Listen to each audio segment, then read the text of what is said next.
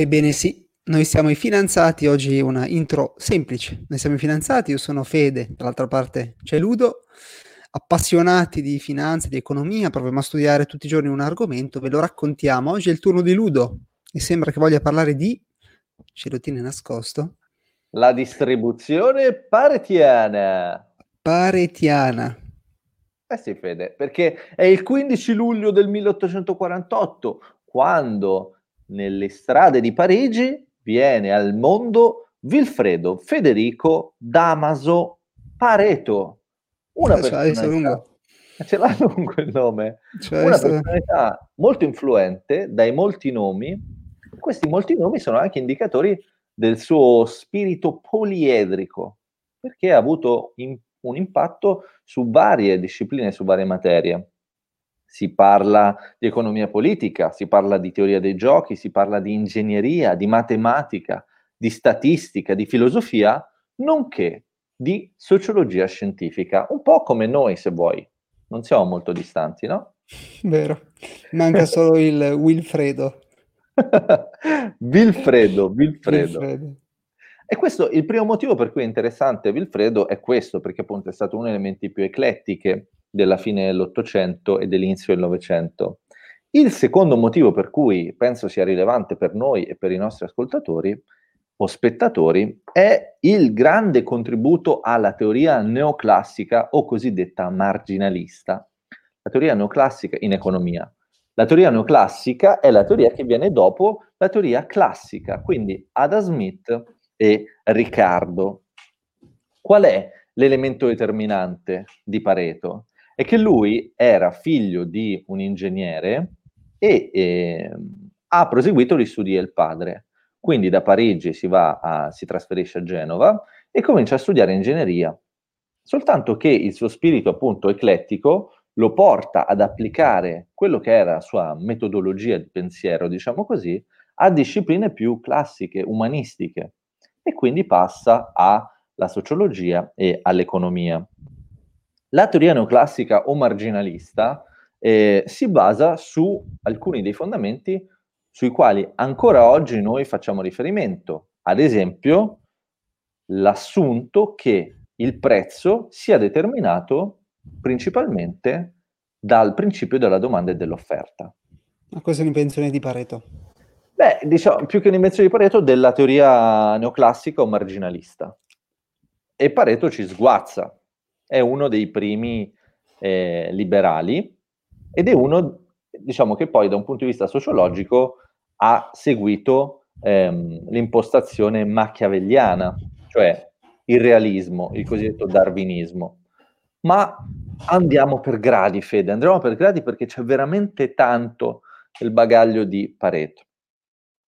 Cerchiamo di semplificare però, perché noi siamo gente semplice, al contrario di quello che dicevo ieri. Ogni tanto io mi riascolto, ci riascolto, devo dire che diciamo delle cose incredibili.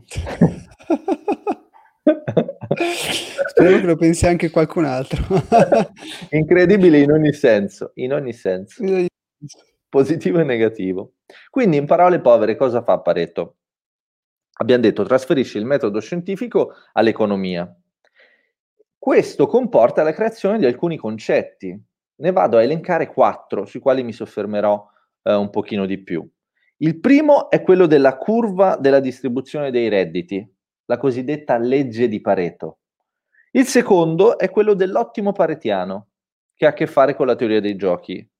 Il terzo è quello che riguarda le curve di indifferenza. E il quarto, infine, è la cosiddetta distribuzione paretiana, che dà il titolo al nostro podcast. Cominciamo dalla legge di Pareto. La legge di Pareto dice una cosa, a mio parere, veramente molto interessante, ovvero che la ricchezza, cioè la curva della ricchezza in un grafico, è uguale in tutte le epoche e in tutti i paesi.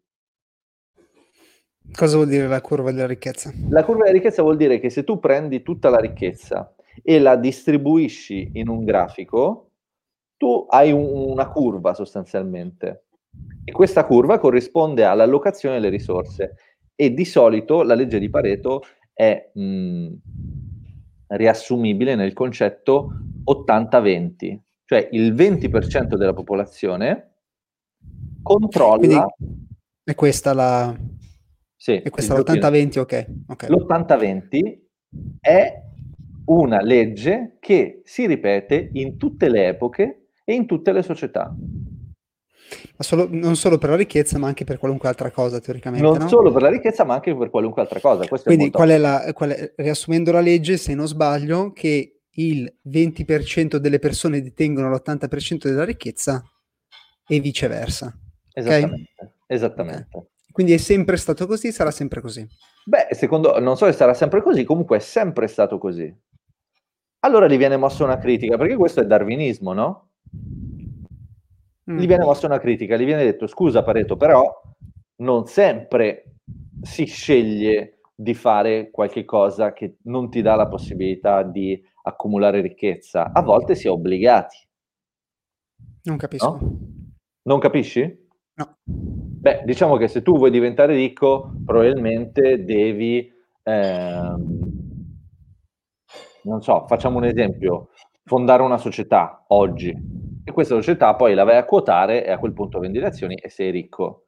Ma se tu non hai opportunità di fondare questa società e devi per forza fare un lavoro che non ti dà la possibilità di diventare ricco, semplicemente gli viene detto, guarda che da un punto di vista teorico capisco quello che dici, ma da un punto di vista pratico non è corretto. Ma io contribuirò, se sono povero e rimango povero, contribuirò al mio di essere l'80% che ha il 20% della ricchezza. Esattamente, però gli viene detto quell'80% non può diventare il 20%. Beh, c'è chi andrà nel 20% che ci tornerà tornerà nell'80%, no? Secondo la critica no, cioè se tu sei nel 20% difficilmente, se tu sei nell'80% difficilmente andrai nel 20% sostanzialmente. Allora lui cosa risponde? Dice sì, questo che dice è vero, ma io nei miei studi non faccio questo calcolo, io considero l'agente medio e qui entriamo nell'ambito sociologico, perché lui nei suoi studi va ad affermare che l'agente medio, che siamo io e te se vuoi, agiamo in maniera non logica, cioè quello che facciamo non segue una logica, addirittura agiamo senza coscienza dello scopo perseguito, come degli animali in fondo. Beh sì, non sappiamo bene dove stiamo andando. Non è male, no? E poi questi miliardi di animali che vanno in giro, continuano a fare cose senza nessuna logica. Eh sì, esatto, la fine è certa per tutti però. Sì, diciamo di sì. Quindi il secondo concetto, a partire da questo, visto che non c'è una logica e c'è invece comunque un dato di fatto del 20-80, introduce il concetto di elite. Ovvero, questa è già la regola numero 2? Beh, più che regola, sì, uno dei presupposti, uno dei cardini del suo pensiero in ambito sociologico è che esiste l'elite, cioè un gruppo di persone che domina la società e dominando la società ne influenza il comportamento. C'è una sua citazione, Fede, con cui voglio, se vuoi, concludere o comunque andare verso la fine, che secondo me è molto affascinante, e la citazione è: la storia è un cimitero di elite.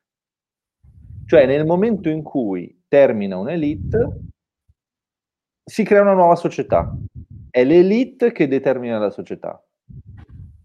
Può essere, i Rothschild sono molto vecchi, perlomeno alcuni sono molto vecchi. Magari vedremo una nuova società con dei miliardari, con Bitcoin, per esempio.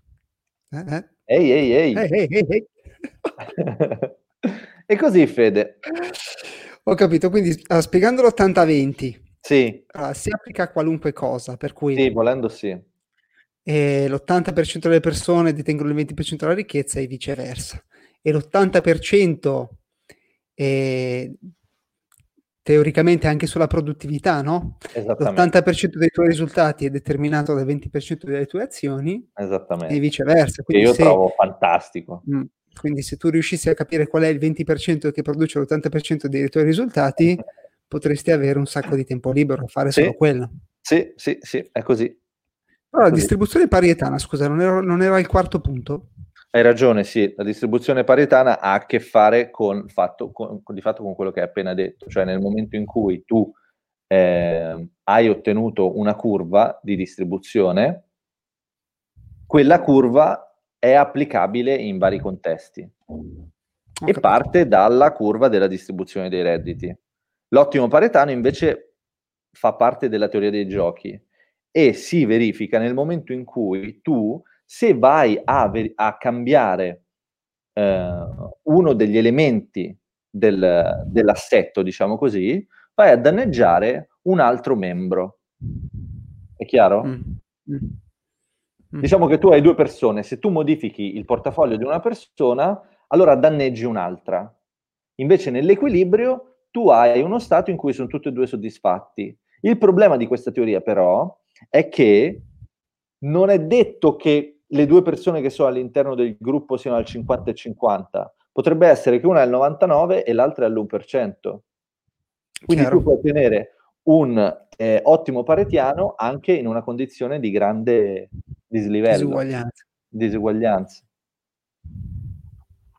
Quindi il prossimo lo faremo su Darwin, mi sa. Ah sì. Perché siamo lì. Ciao Fede, buona giornata. Ciao.